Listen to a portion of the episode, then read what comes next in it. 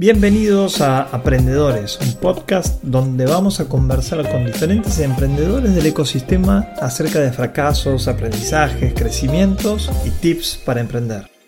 Hola, hola, ¿cómo están? Buenas tardes, buenas noches. Hoy en el Cotoc, tan especial, creo que es el número 32, ahora estoy un poco así, el 32. Tengo a un amigo, a un gran emprendedor tenemos a una persona que eh, tiene una vocación tan emprendedora que me ha ayudado en el camino, que ha sido mentor en el proceso de Endeavor, eh, que ha sido un permanente colaborador en que los emprendedores puedan llegar a nuestro máximo potencial. Y aparte, eh, hoy descubrimos nuevas cosas que hemos estado yo tres meses, él muchos más tres años en la misma Universidad de, Canadá. Fuimos juntos y compartimos un viaje a Israel eh, para descubrir ese mercado, la capital de la innovación del mundo probablemente.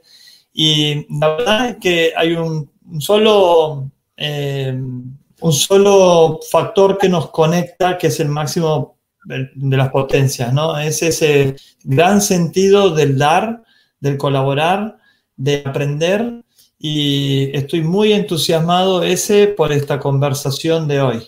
¿Cómo estás, querido amigo? Qué lindo, Diego, qué lindo escucharte y cuántos recuerdos acumulamos ya, ¿eh? eh muy contento de estar acá.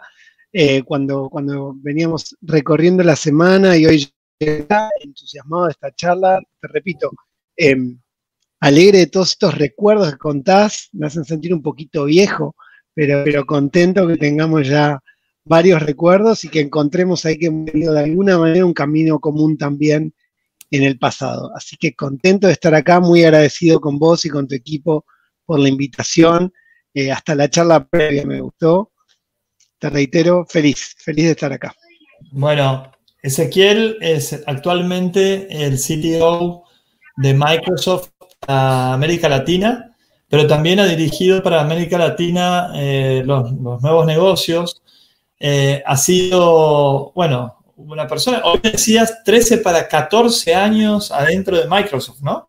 Así es, cumplo 14 años la semana que viene. ¿Cómo, y esta es la primera pregunta, cómo se hace para sobrevivir en una corporación 14 años siendo emprendedor hasta las pepas? Qué buen arranque. Mira, eh, he pasado por distintos roles en Microsoft, la compañía ha cambiado muchísimo, yo he cambiado muchísimo, he aprendido mucho y he tenido la fortuna de, tener a colegas, líderes, equipos que me han enseñado mucho. Y creo que lo fundamental para, para sobrevivir, para sobrevivir feliz, diría, como decías vos, siendo un emprendedor dentro de Microsoft y seguramente dentro de muchísimas empresas de este estilo, es animarse a seguir aprendiendo, eh, convertirse en un especialista en transformarse y en cambiar, porque el mercado, el negocio, los equipos, las compañías, las audiencias con las que trabajamos, los clientes con los que trabajamos, están en permanente transformación y cambio. Así que creo que esos son eh, aspectos fundamentales. Y creo que también es fundamental desaprender, ¿no? Eh, dejar atrás un poquito lo que uno cree que sabía que le iba a hacer la diferencia, sobre todo eh, atendiendo que de vuelta el mercado con el que trabajamos está cambiando tanto que tenemos que ser inteligentes de cómo y de dónde aprendemos, ¿no? Y por cierto, ahí es donde gente como vos y muchos em, otros emprendedores y maestros que, que he tenido para mí juegan un papel fundamental. Bueno, eh, es una adulación que no me corresponde, pero en todo caso te agradezco eh, y me hace sentir honrado de lo que dices. Es algo recíproco y que fíjate vos, eh, es esa hermosa relación de eh, que el aprendizaje sea horizontal. Las dos partes aprenden. Y mientras doy, aprendo. Mientras mentoreo, recibo aprendizajes del mentido, del, emprendedor. Vos has aprendido, si es que has aprendido algo, es a través de mis errores, de mis golpes, de mis aprendizajes de emprendedor, eh, que hemos tenido la, suerte de, compartir. Y eso creo que es también una de las ventajas de estar dándole al mundo emprendedor como vos le brindas eh, apoyo desde como mínimo 2009 que, que, te vi en Endeavor, que fuiste panelista mío inclusive. ¿Por qué? ¿Cómo, ¿Cómo surgió esa revinculación con Endeavor? ¿Qué te motorizó a eso?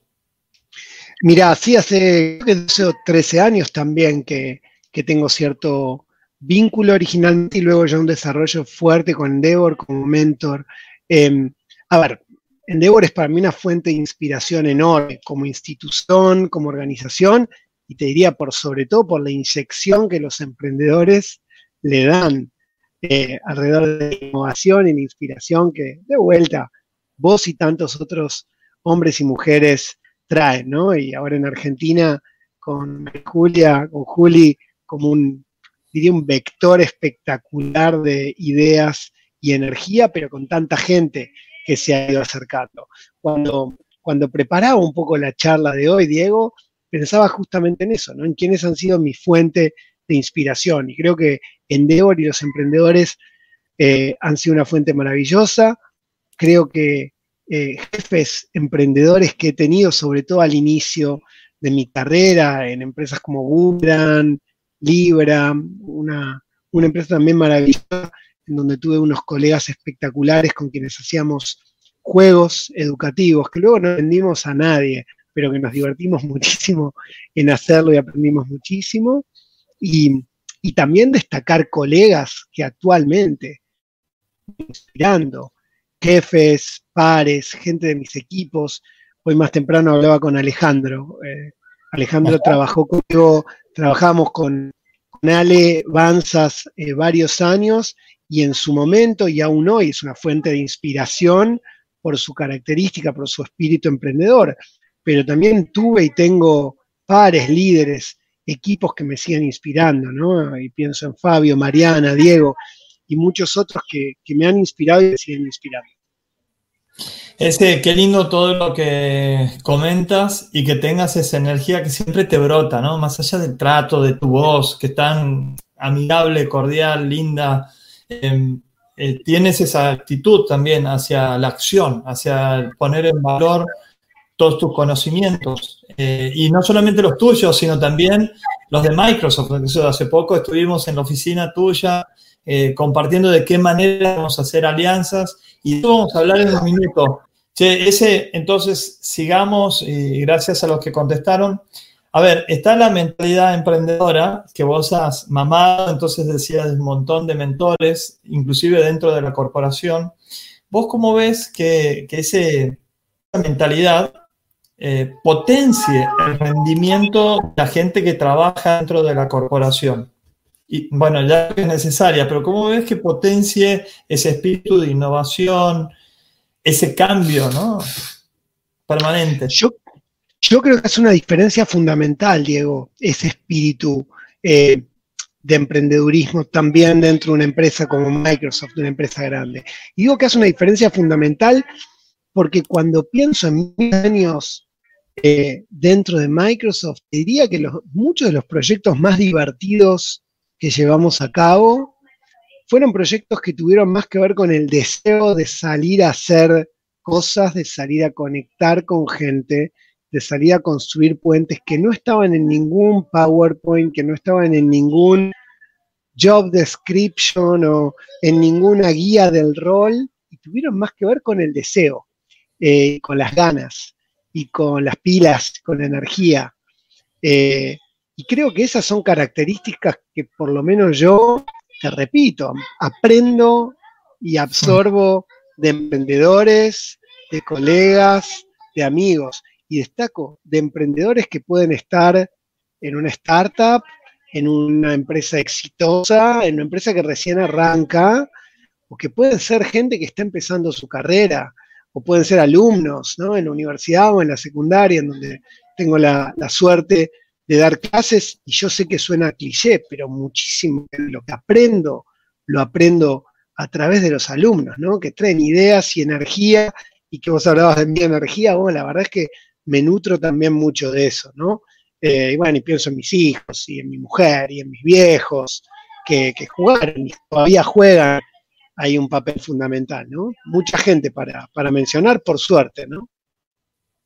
Qué bueno, bueno, espectacular. Vos eh, buscas inspiración, pero también inspiras a los demás. Y siguiendo con esta conexión entre corporación y, em, espíritu emprendedor de una manera conectada, no eh, separada como se suele intentar dibujar, ¿no? Como que está la corporación, o sos corporativo o sos emprendedor, pero no, no hay una línea en común. Y, por ahí creo que esa línea eh, o esa frontera se ha derribado.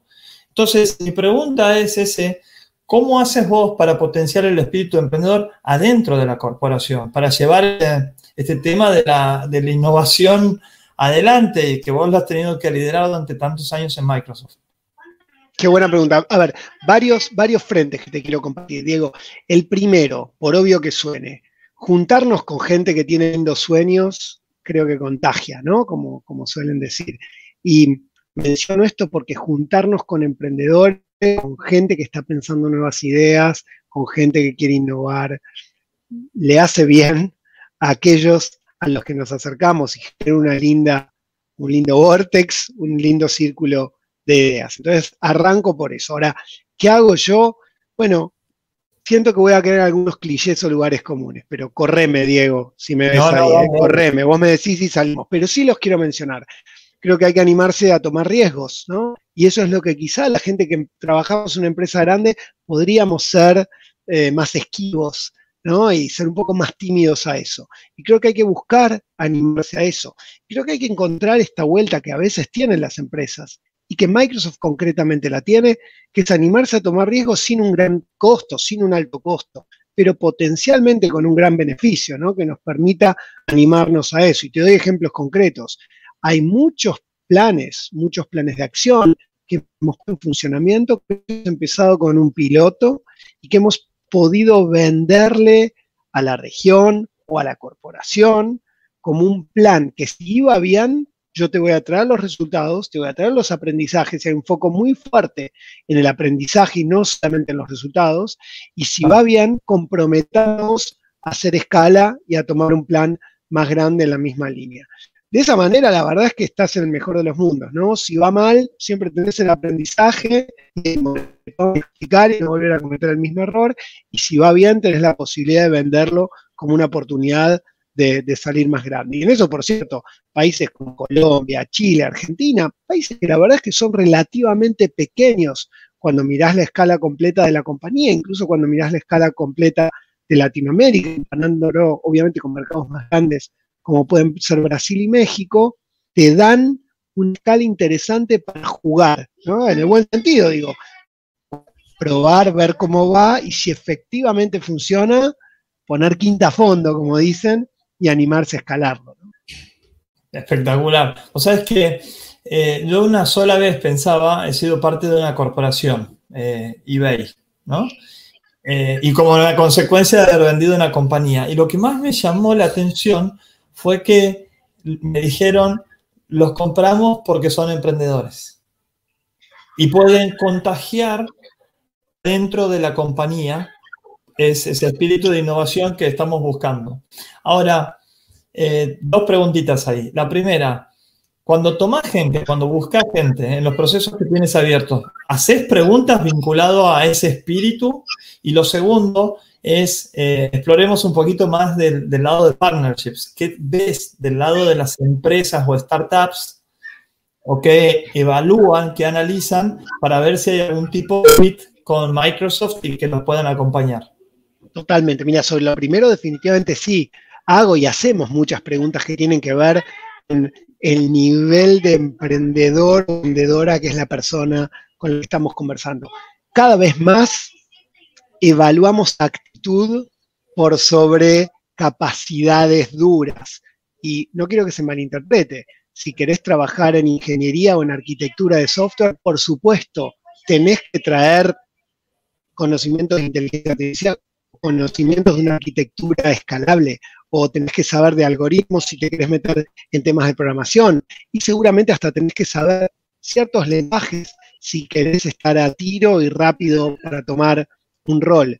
Pero creo que cada vez más, muchos, y empiezo por mí, evaluamos actitud y evaluamos ganas de aprender y evaluamos, evaluamos qué tanto estamos dispuestos a pedalear y aprender y a darnos la cabeza con la pared un poco. Así que, eh, por un lado, e, eso como primer punto de tu pregunta. Respecto a los partnerships, a ver, similar a esto que te contaba la gente de eBay, ¿no? Eh, creo que desde Microsoft buscamos mucho aprendizaje cuando trabajamos con emprendedores, con startups, con empresas de innovación tecnológica. Y unos ejemplos maravillosos en Latinoamérica, maravillosos en Latinoamérica, de no solo lo que hemos aprendido, sino cambios que hemos hecho a nuestras iniciativas, a nuestros programas, como resultado feedback de la devolución que hemos tenido de emprendedores. Microsoft, y, esto es algo que el actual CEO de Microsoft, Satya Nadella, eh, refiere mucho, ¿no? Es que, es que mucha de la innovación que se viene va a venir en gran medida de este tipo de empresas, de startups y empresas tecnológicas, pequeñas, medianas, y no de enormes empresas que muchas veces tienen un montón de beneficios, a veces también tienen un montón de dificultad de innovar de esa manera.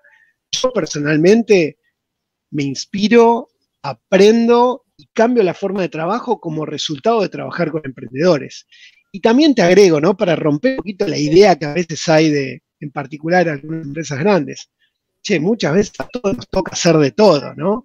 A veces nos creen que dicen, no, pero vos debes tener una persona. No, eso lo hago yo. Claro, no, viste, no. Es una mirada mucho más cansón, mucho más frugal, mucho más de arremangarse y hacerlo. Por supuesto, hay estructura, hay procesos, hay cosas que disfrutás, hay cosas que te son un dolor de cabeza, pero creo que también está en cambiarlas, ¿viste?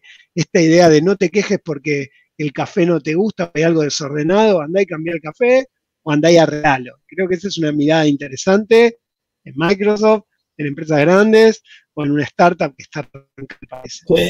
ese vos tenés una ventaja también de que permanentemente estamos en, los equipos de, bueno, de innovación, digamos, ¿no? Eh, primero como director, como subdirector, como business eh, developer, después como CEO, director de nuevos negocios. O sea, siempre has estado en la beta más eh, ágil, si se quiere, de, Microsoft. Y es una, ventaja, pero el resto de la corporación, vos la ves así, no solamente hablando de Microsoft, sino en, otras compañías. Y yo creo que o somos así o no subsistimos, ¿no? Por empezar, creo ah. que ahí hay una, necesidad de o, cambiamos y tomamos esa actitud o quedamos por el camino cuando hay, eh, mirás top 5, top 10, top 20 de empresas a nivel global, pero también cuando ves las que se vienen, tendencia, mayor crecimiento, reciben inversión, y ahí Diego, vos seguramente nos podrás eh, iluminar muchísimo, creo que se dan esos denominadores comunes, ¿no?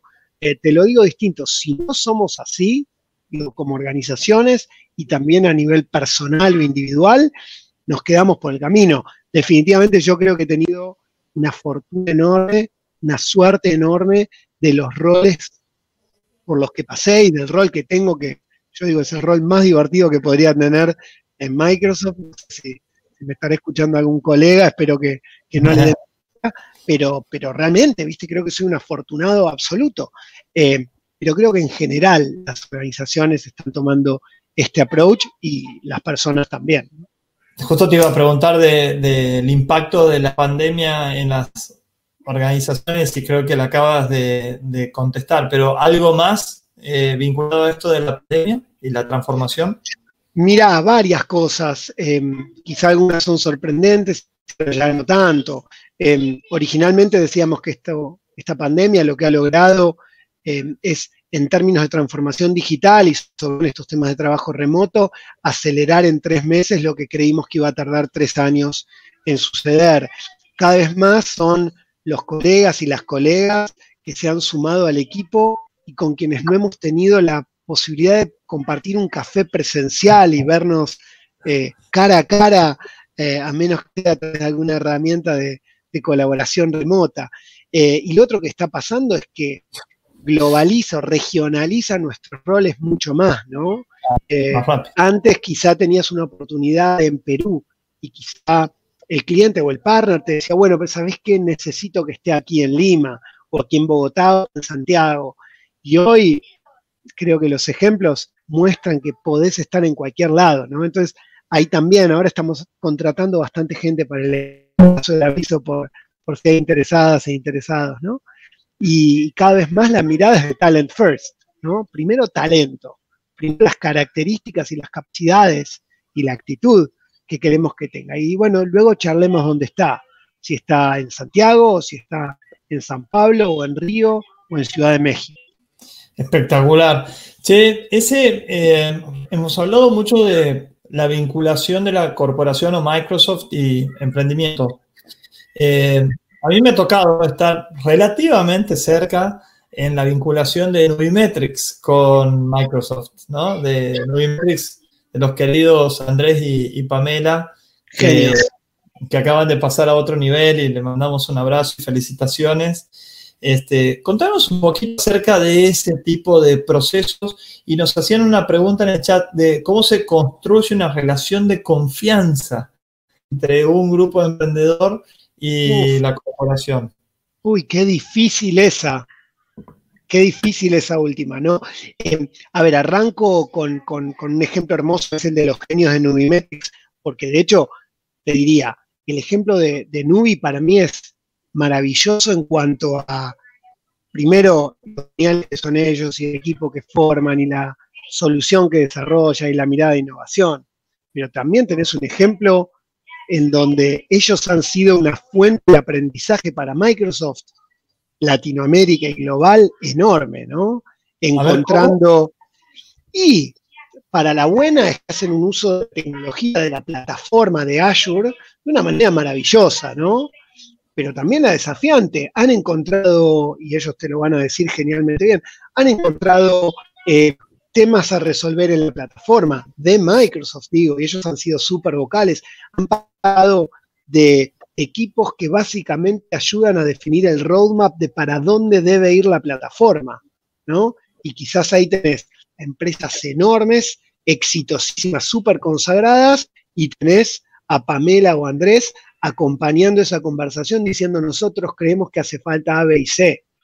Eh, han sido vocales Pame y Andrew en decir en dónde la organización Microsoft no ha sido lo ágil que tendría que ser para acompañarlos en su proceso.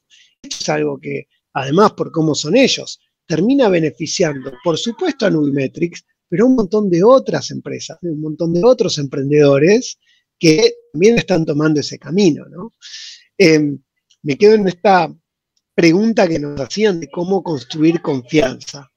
Eh, arranco hoy otro colega, Gabriel, que además un colega es un amigo, eh, que ahora en México decía, eh, las personas hacemos las organizaciones, ¿no?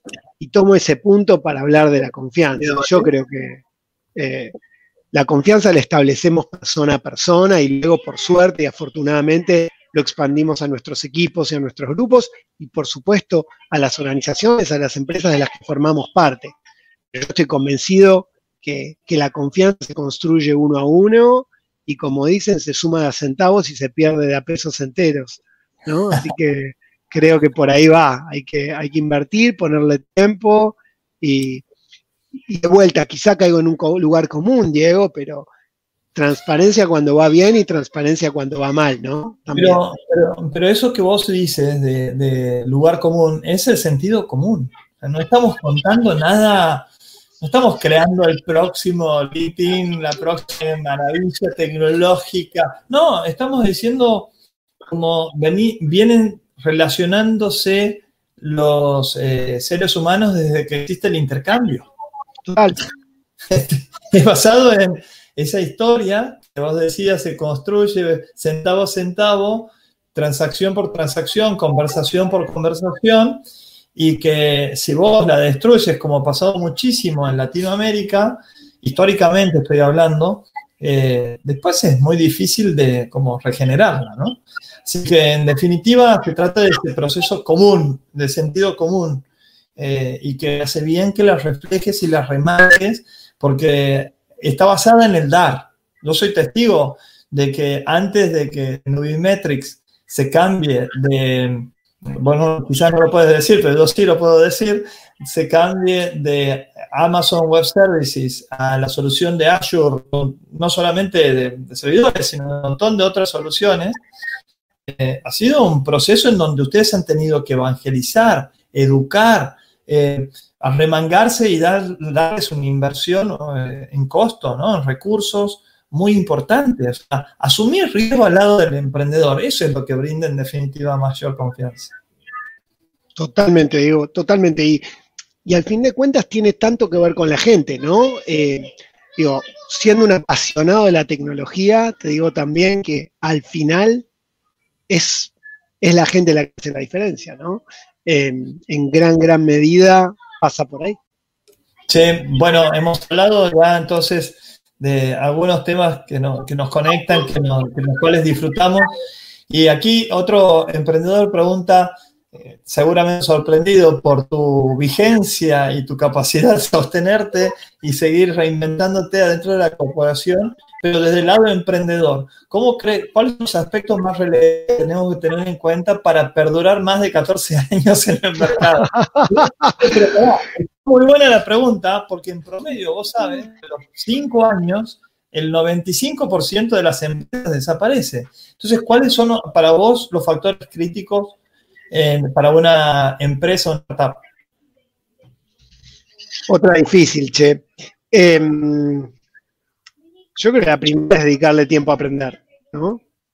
Eh, parece que nos, olvidamos a veces que, cuando los que tuvimos la, posibilidad, la fortuna de estudiar en la universidad, nos, olvidamos o no siempre tenemos del todo claro que al recibirnos eh, el partido recién empieza, no terminó. ¿no?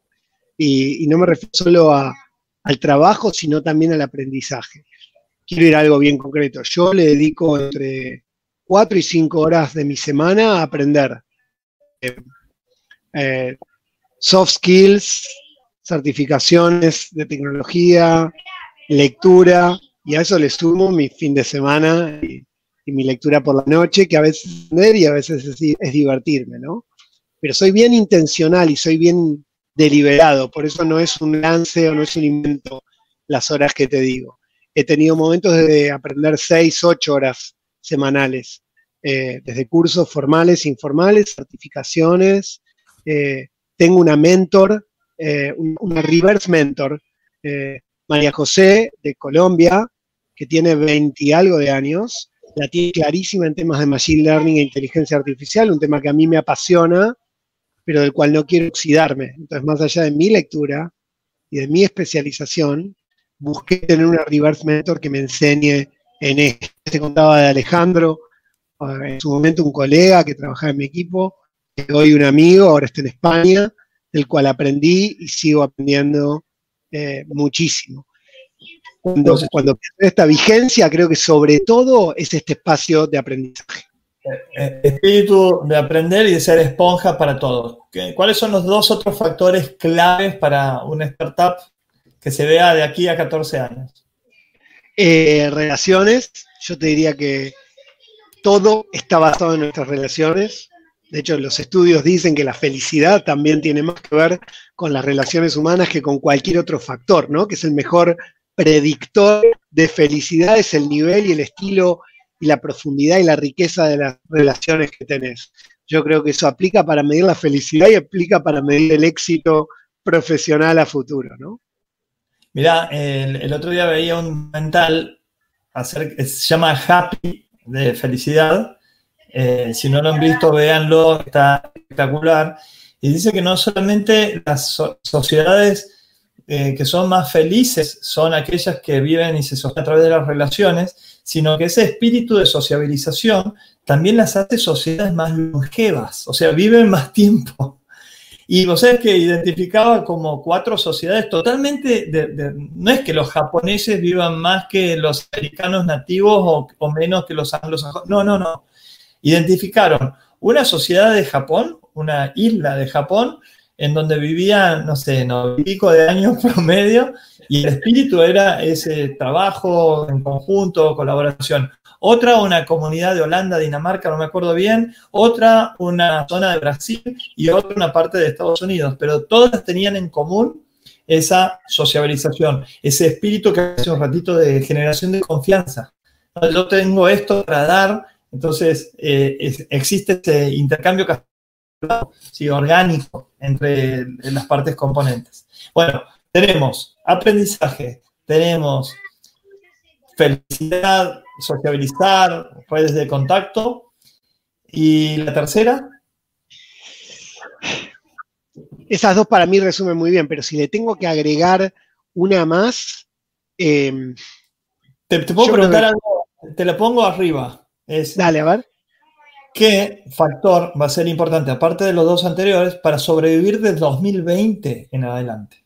Uy, esa me parece aún más difícil y más interesante. Y yo creo que esa tiene que ver con el aspecto personal, llamale empatía, llamale, está relacionado con los otros dos, por cierto, ¿no? Pero llamale empatía, llamale poder desarrollar estas conexiones en este nuevo mundo que hoy nos está tocando vivir, pero me parece que el aspecto personal va a ser fundamental también para nuestro éxito profesional y para como decían, sobrevivir los próximos 14, yo creo que hoy más que nunca me voy por ese frente, Diego. Bueno, vos sos una materia viviente y ejemplo viviente de que esa forma de ser tan generosa no solo te ha hecho subsistir y crecer adentro de Microsoft, eh, eh, sino también en todo el ecosistema de aprendizaje, conocimiento, academia, endeavor, emprendedores en general, de una manera magnífica. Y siempre con esa misma característica. Si vos dices Ezequiel Glinsky, la foto 4x4, que generalmente estamos serios, Ezequiel está con la sonrisa de oreja a oreja. No sé, es una, pero es así. Eh, te, debes reconocer con eso, por más de que te incomode, es una cosa que la destaco y que inspira eh, y que conecta con los otros puntos. Y vamos a la parte de tecnología, pero no sin antes destacar que el CTO, el Chief Technology Officer de Microsoft, una empresa de tecnología pura, dice que los tres aspectos fundamentales tienen que ver con habilidades blandas, a tenerlo muy, muy en cuenta. Ahora pasemos sí, a hablar un ratito de esto que te apasiona, ¿no? Que es la, el machine learning, eh, la inteligencia artificial, eh, ¿qué, factores, qué, te atrapa de esto y cómo ves eso implementado en, bueno, que los emprendedores implementando estas nuevas tecnologías? Primero, Diego, gracias, che. No, no puedo este, recibir tanto halago de tu parte sin darte un enorme, enorme, enorme gracias.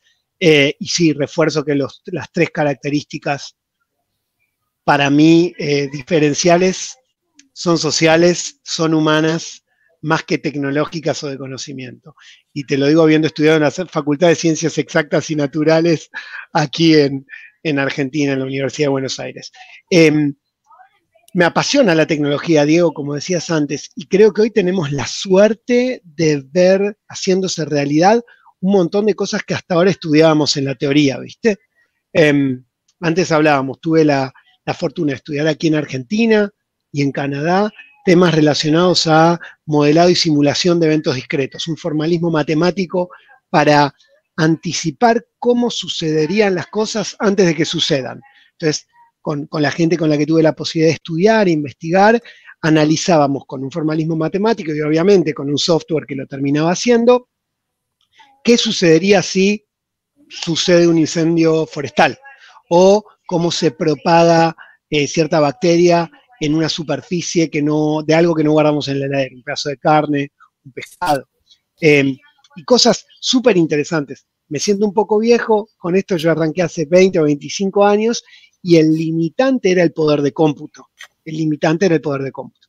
Cuando estudié inteligencia artificial, machine learning, en una materia optativa en la universidad, en la querida Universidad de Buenos Aires, em, un abrazo para, todos los amigos y colegas que están ahí. Em, el limitante de mucho de lo que aprendíamos tenía que ver con la disponibilidad de datos, también con el poder de cómputo, pero sobre todo con la disponibilidad de datos. Y cuando veíamos también en la facultad, hablo hace 20 años, análisis de sistemas distribuidos, La limitante eran los sistemas distribuidos. No teníamos la red, el ancho de banda o el poder de cómputo disponible para poner esto en, funcionamiento. Hoy todo lo que dije es obsoleto, es añejo.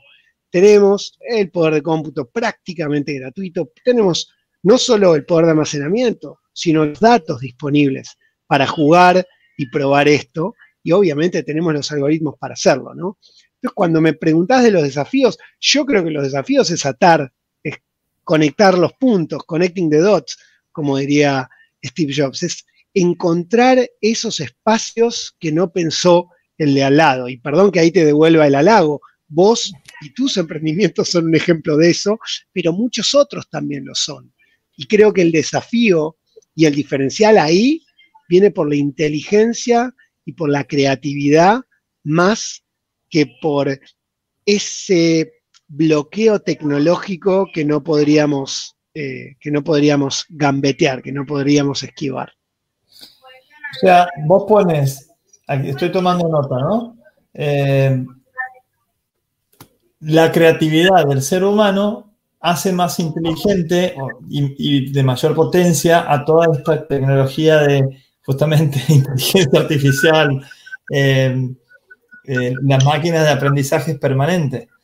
Eh, pero está el componente humano, que es... Absolutamente.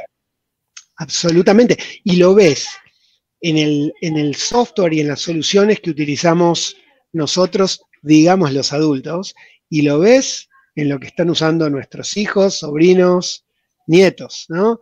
Eh, lo ves con juegos producidos por grandes estudios espectaculares y estas producciones hollywoodenses, lo ves con nuevos llegados, eh, newcomers, como, puede ser Fortnite, y lo ves con juegos que han desarrollado menos de 10 personas. Estamos hablando de menos de 10 personas como Among Us, que es furor hoy, furor hoy, eh, que es como el asesino que jugamos quizá nosotros de chiquitos, y que reitero, eh, programado, desarrollado, diseñado, por cierto, con una estética bastante retro, bastante vintage, por menos de 10 personas. Y hoy es furor, ¿eh? Y hoy es furor. Mira qué, qué groso. Che, ¿cuáles son las aplicaciones que has visto justamente utilizando estas tecnologías más allá de los juegos? Que digas, eh, esto es algo que vino para quedarse, está buenísimo, me copa, la utilizo en mi día a día. Eh, Mira, arranco por las, por las que diría son obvias, pero te cuento por qué arranco por esas. Eh, nube, ¿no? Cloud computing, inteligencia artificial, aprendizaje automático, deep learning, definitivamente. Tecnologías seguras y distribuidas como blockchain son maravillosas y creo que han venido para quedarse. Pero a lo que quiero llegar yo en realidad es a esta idea de que el software se está comiendo el mundo, ¿no? Porque creo que eso es lo interesante. Lo que creo que ha venido para quedarse y lo que a mí me apasiona y que creo que es lo que hay que tomar es que hoy todas las empresas son empresas tecnológicas. En mayor medida, en menor medida, más en el corto plazo o más en el largo plazo. Pero hoy, volviendo a la situación que nos toca vivir hoy en tiempos de pandemia a nivel global, toda empresa es una empresa tecnológica y soy deliberado en decir toda empresa. Y si me apurás, Diego, te diría toda organización es una organización tecnológica. O sea, una organización eh, gubernamental de, atención a ciudadanos, hoy es una organización tecnológica. Eh, un retail, por supuesto, una empresa de manufactura, por supuesto, una empresa de alimentos, hoy tiene que pensar en su cadena de proveedores, clientes, en su cadena de valor entera, básicamente como una empresa tecnológica y con APIs o interfaces programables en cada etapa de la cadena de valor. Fenomenal. Y me encantó esa seguridad con la que nos compartes.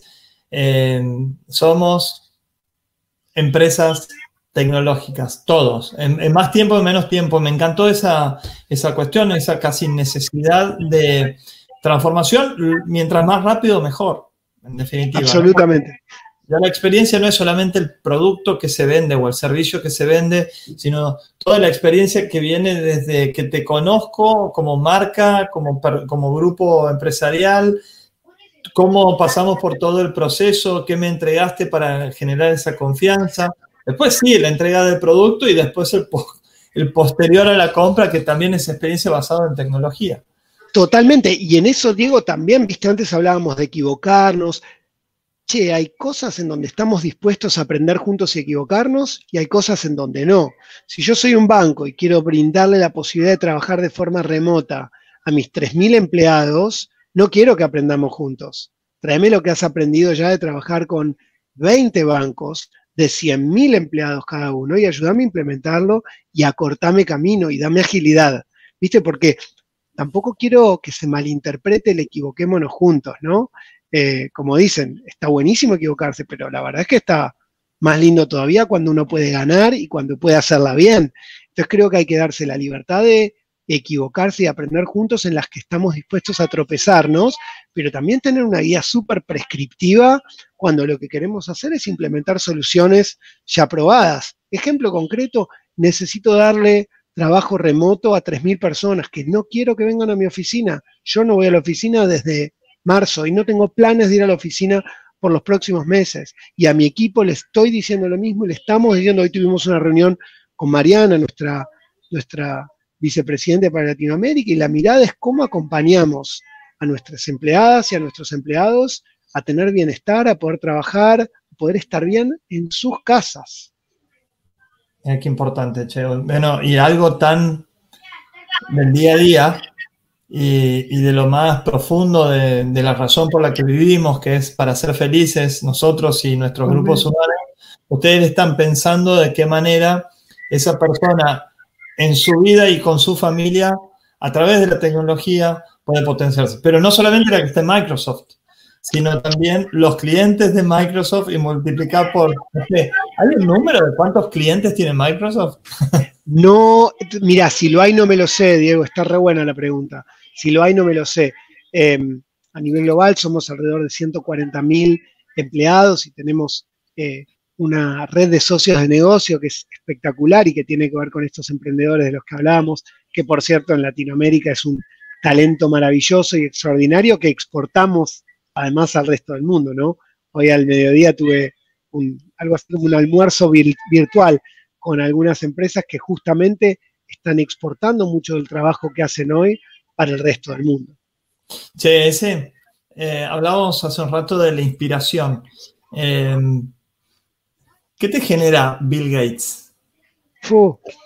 Eh, y bueno, mucha inspiración, empiezo, empiezo por ahí, pero para no quedarme solamente en, la puntita del iceberg, ¿no? Que es esa sensación de inspiración, me, maravilla mucho su recorrido, ¿viste? Su historia también. Eh, un tipo que empezó en la década del 70, si me permitís, con un sueño en ese momento bastante irrealizable, eh, que evolucionó no solo su propia misión, sino la misión de la compañía, que dejó un legado espectacular y que también supo correrse un costado dándole lugar a otro CEO, ¿no?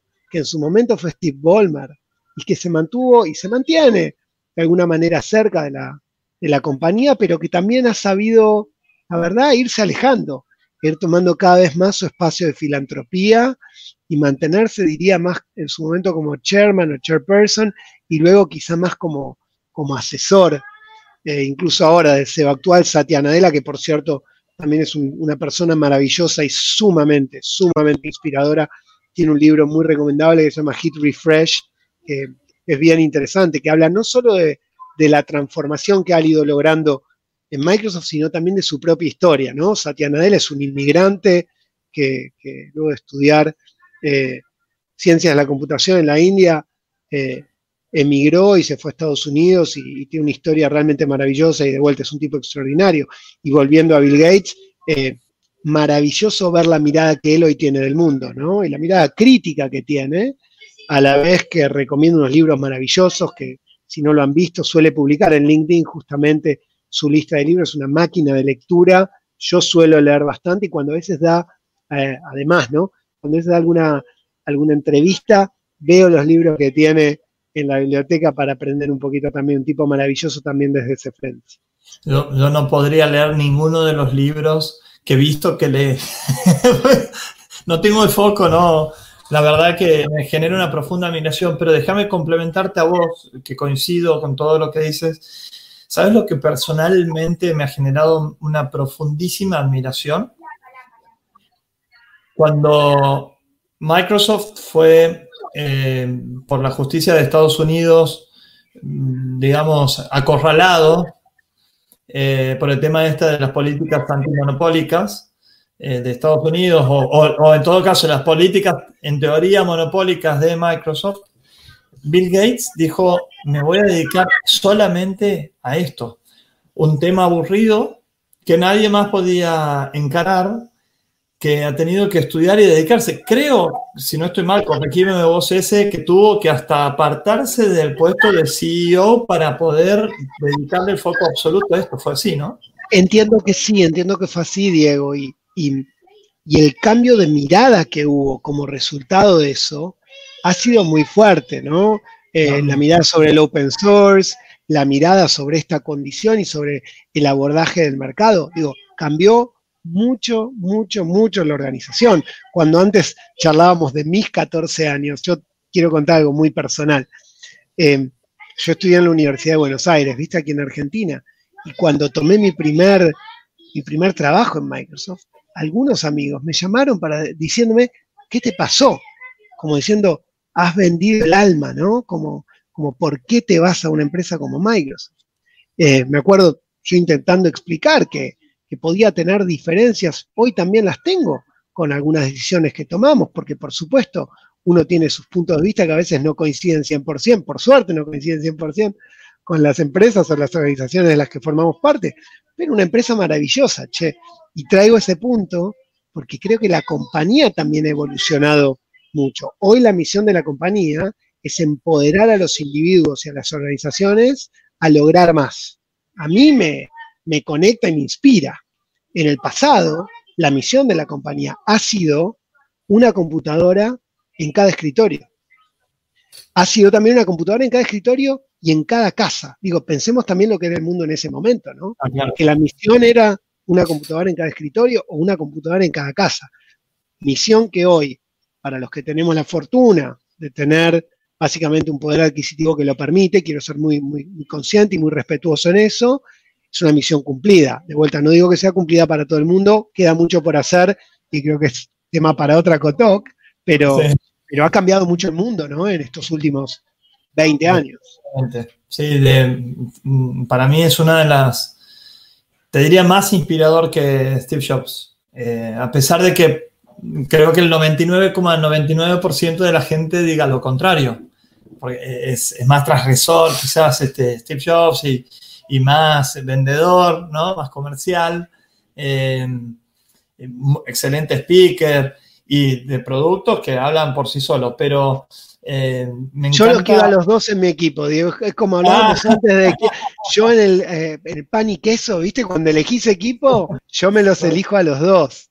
pero, pero, pero, oh, pero, pero lo traigo porque creo que tiene que ver con el motivo de esta charla, ¿viste? Que es bueno, de quiénes queremos copiar, ¿viste? A quiénes queremos abiertamente imitar, quiénes son nuestros role models, nuestros modelos a seguir, y que pueden ser emprendedores, pueden ser familiares, pueden ser amigos, pueden ser colegas. Este, yo intento armarme en el buen sentido un lindo Frankenstein de, con las cositas que me gusta copiar de cada uno, ¿no? Después vemos si la podemos copiar bien o mal, pero por lo menos con ese, con ese espíritu. Sí, pero qué interesante toda la charla que hemos tenido. Me quedan eh, varias preguntas que voy a intentar hacer en los próximos 10 minutos. Ahora, para cerrar este tema de, de, Bill Gates y también lo que trajiste vos eh, de Steve Jobs, eh, como también podremos traer, un, un, Sergey Brin o, Larry Page. Absolutamente. Los emprendedores de las mayores corporaciones del mundo. Totalmente han cambiado sus propósitos, sus misiones, las culturas de sus compañías, se han logrado adaptar y readaptar y han logrado delegar también sus funciones, que es algo maravilloso. Y en el caso de, de, eh, Bill Gates, también ha podido, creo dar un paso más en términos de trascendencia eh, por fuera de la corporación, ¿no? Que quizás deje un legado espero que mayor del enorme delegado que va a dejar Microsoft.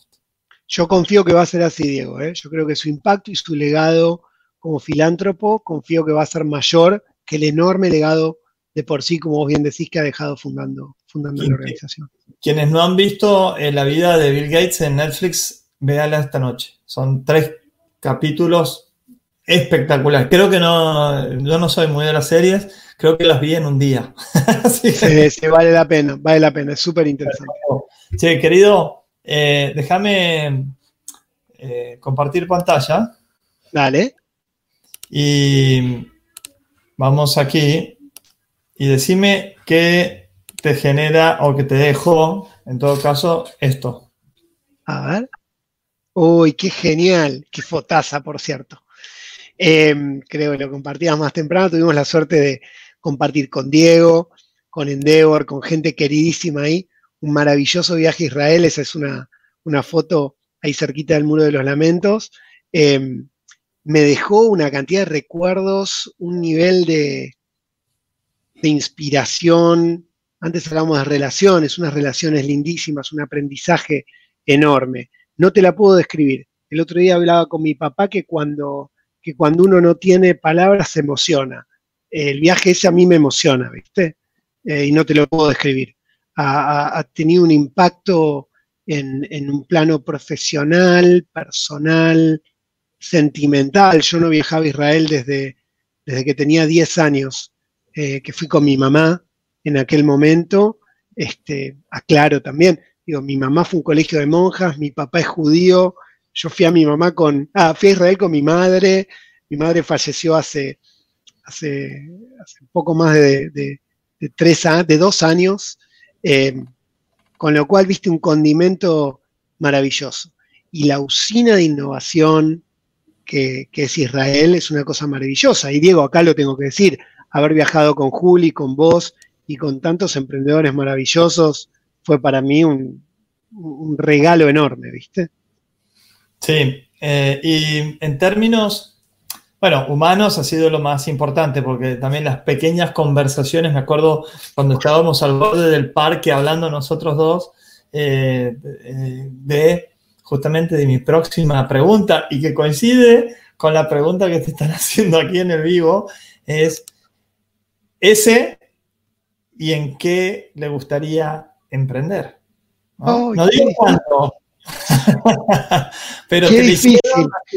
no sé si te acuerdas de esa conversación en el parque mientras caminábamos. Este, siento que fuiste mi psicoanalista y no me cobraste, Diego. ¿Cómo no me voy a acordar de esa charla? Che, y es re difícil, que siento que, siento que vamos a volver un poco a esta charla.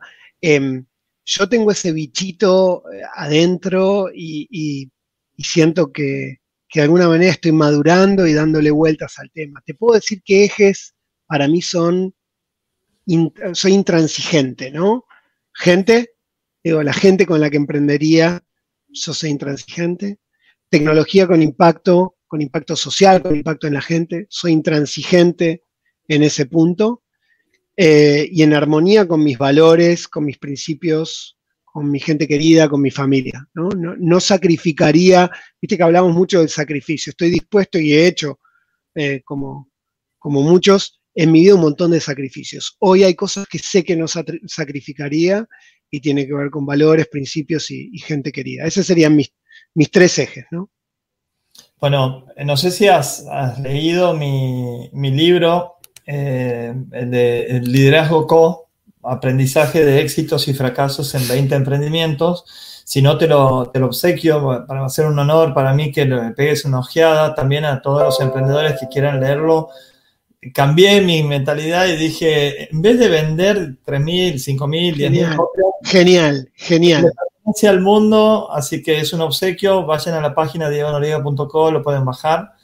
Eh, ahí justamente habla de esto, de poner adelante los propósitos, las personas, y cuando hablamos de las personas son los equipos, son los colaboradores, son los socios, son los asociados, son los mentores, son los aliados, son los inversores, ese gobierno, etcétera, pero sobre todo son nuestras familias.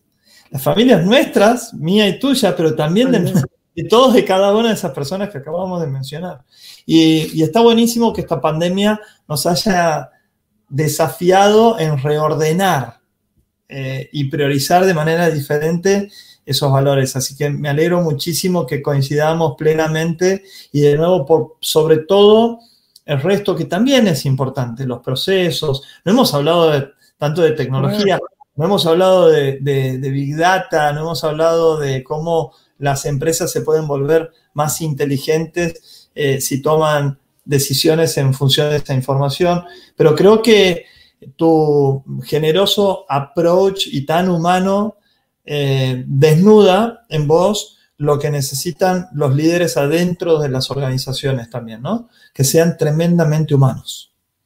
Y, esto para mí me eriza la piel, en este momento la tengo, la tengo así, como esta emoción. Qué lindo, Linda sensación que me despierta el conectar, como cada vez que lo hacemos, eh, tengo la oportunidad de conectar con vos, hablar desde lo más profundo, de lo más importante, de lo más esencial y pensar en los demás quizás también a la par que uno mismo, no digo por encima de uno mismo, sino eh, no solo en uno mismo, que, que vos sos diferente en eso desde el día que te conocí y con las mismas que te conocí, allá por el 2009.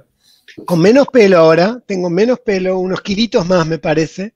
Yo, te gané esa carrera de menos pelo. Yo voy en camino, ¿eh? Dame un par de aritos que te alcanzo. Sí, ese querido, eh, ¿Qué tal has pasado? Me encantó, me encantó. Te agradezco un montón, a vos, a tu equipo. Me encantó la charla, Diego. Estoy, estoy, muy contento. Yo también me emocioné y, me sentí en casa. ¿eh? Me faltaba la copita de vino y yo creo que me, sentía que nos habíamos encontrado casi que en persona. Bueno, ¿y qué, cuál sería tu último mensaje o conclusión de esta charla a nuestro público, que son los, y nuestra razón de ser, que son los emprendedores? Y, yo un poco que cierro como empezamos, Diego, que es, mirá vos, ¿no? Em, me invitaste para charlar de, ser emprendedor en una corporación y de mis 14 años y de mi carrera, y en realidad terminamos hablando de cuando nos conocimos en aquel momento y en qué momento de vida estabas vos y en qué momento de vida estaba yo, cómo ha cambiado lo que creo que hemos aprendido y madurado, los moretones que nos hemos dado por el camino. Digo, creo que al final las historias de las relaciones hablan también de nosotros, ¿no? De nuestra vida, de nosotros como individuos, eh, de nosotros como personas. Eh, y al fin de cuentas, hay una línea bastante difusa entre quiénes somos, o quiero creer yo que es una línea bastante difusa entre quiénes somos nosotros en el trabajo, en la empresa, en tu emprendimiento o en casa. Creo que cuando coincide cómo sos en todos esos espacios, terminás siendo vos, siendo auténtico, siendo sincero y si me permitís, claro, siendo humano y, lográs incluso esa confianza eh, eh, en la gente que está contigo, que creo que tenía que ver mucho con lo que hablamos.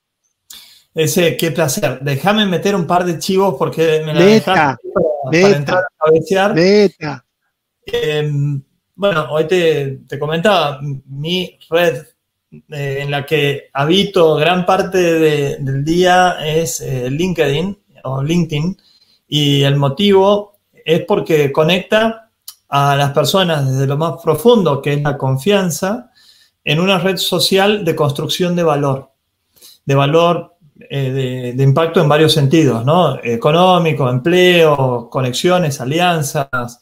En definitiva, conecta a seres humanos, pero con el objetivo también, o con la excusa de hacer negocios, ¿no? Pero conecta a, seres humanos. Y esto es lo que habla Ezequiel, de humanizarlo a esos vínculos, de mm, potenciarlos, de regarlos todos los días con una sonrisa, estés en donde estés, pero siempre potenciándote a través de las tecnologías. Creo que es un desafío que tenemos los emprendedores de conectar o reconectar con una potencia mayor a la que veníamos haciendo antes o históricamente y seguramente LinkedIn es una, un potenciador de todo esto. Por eso, mañana, 8 de la mañana Argentina, 6 de la mañana eh, eh, Colombia, México, etcétera, hacemos la versión 2 de la serie Aprendedores y a las 12.30 de Argentina, 10.30 de eh, Colombia y México, lanzamos la serie LinkedIn para ganar mercados. Eh, yo no soy un académico, no voy a dar conceptos, simplemente voy a comentar cómo he logrado tener 30.000 contactos, mucho más seguidores, pero es básicamente compartiendo ese conocimiento. Y eso es lo que ha hecho eh, Ezequiel durante toda su, vida. Yo eh, he sido, he, disfrutado de, esa generosidad y, tratamos de imitarlo. Tratamos de imitarlo también con Bruno haciendo este eh, workshop de marketing de conocimiento, un concepto que estamos intentando posicionar, que es el 2.0 del marketing de contenidos. Ese querido, discúlpame de los chivos del final. Me encanta, Diego, me encanta. Vino, pero hago un brindis con vos y toda la gente que está festejando de este, eh, no sé, estos enormes eh, aprendizajes, esta velada histórica para la gente y para mí también el haberlo compartido con vos. Muchísimas gracias, hermano. Gracias a vos, Diego, y a todo el equipo. Muy emocionado y muy contento de haber compartido este tiempo juntos. Che. Gracias. Nos vemos la próxima. Chao, chao. Esperamos que hayas encontrado valor en estos aprendizajes y te esperamos para nuevos podcasts. Te recuerdo que puedes escuchar en Spotify, Apple Podcasts, Google Podcasts, YouTube y visitando nuestra página web diegonoriega.co.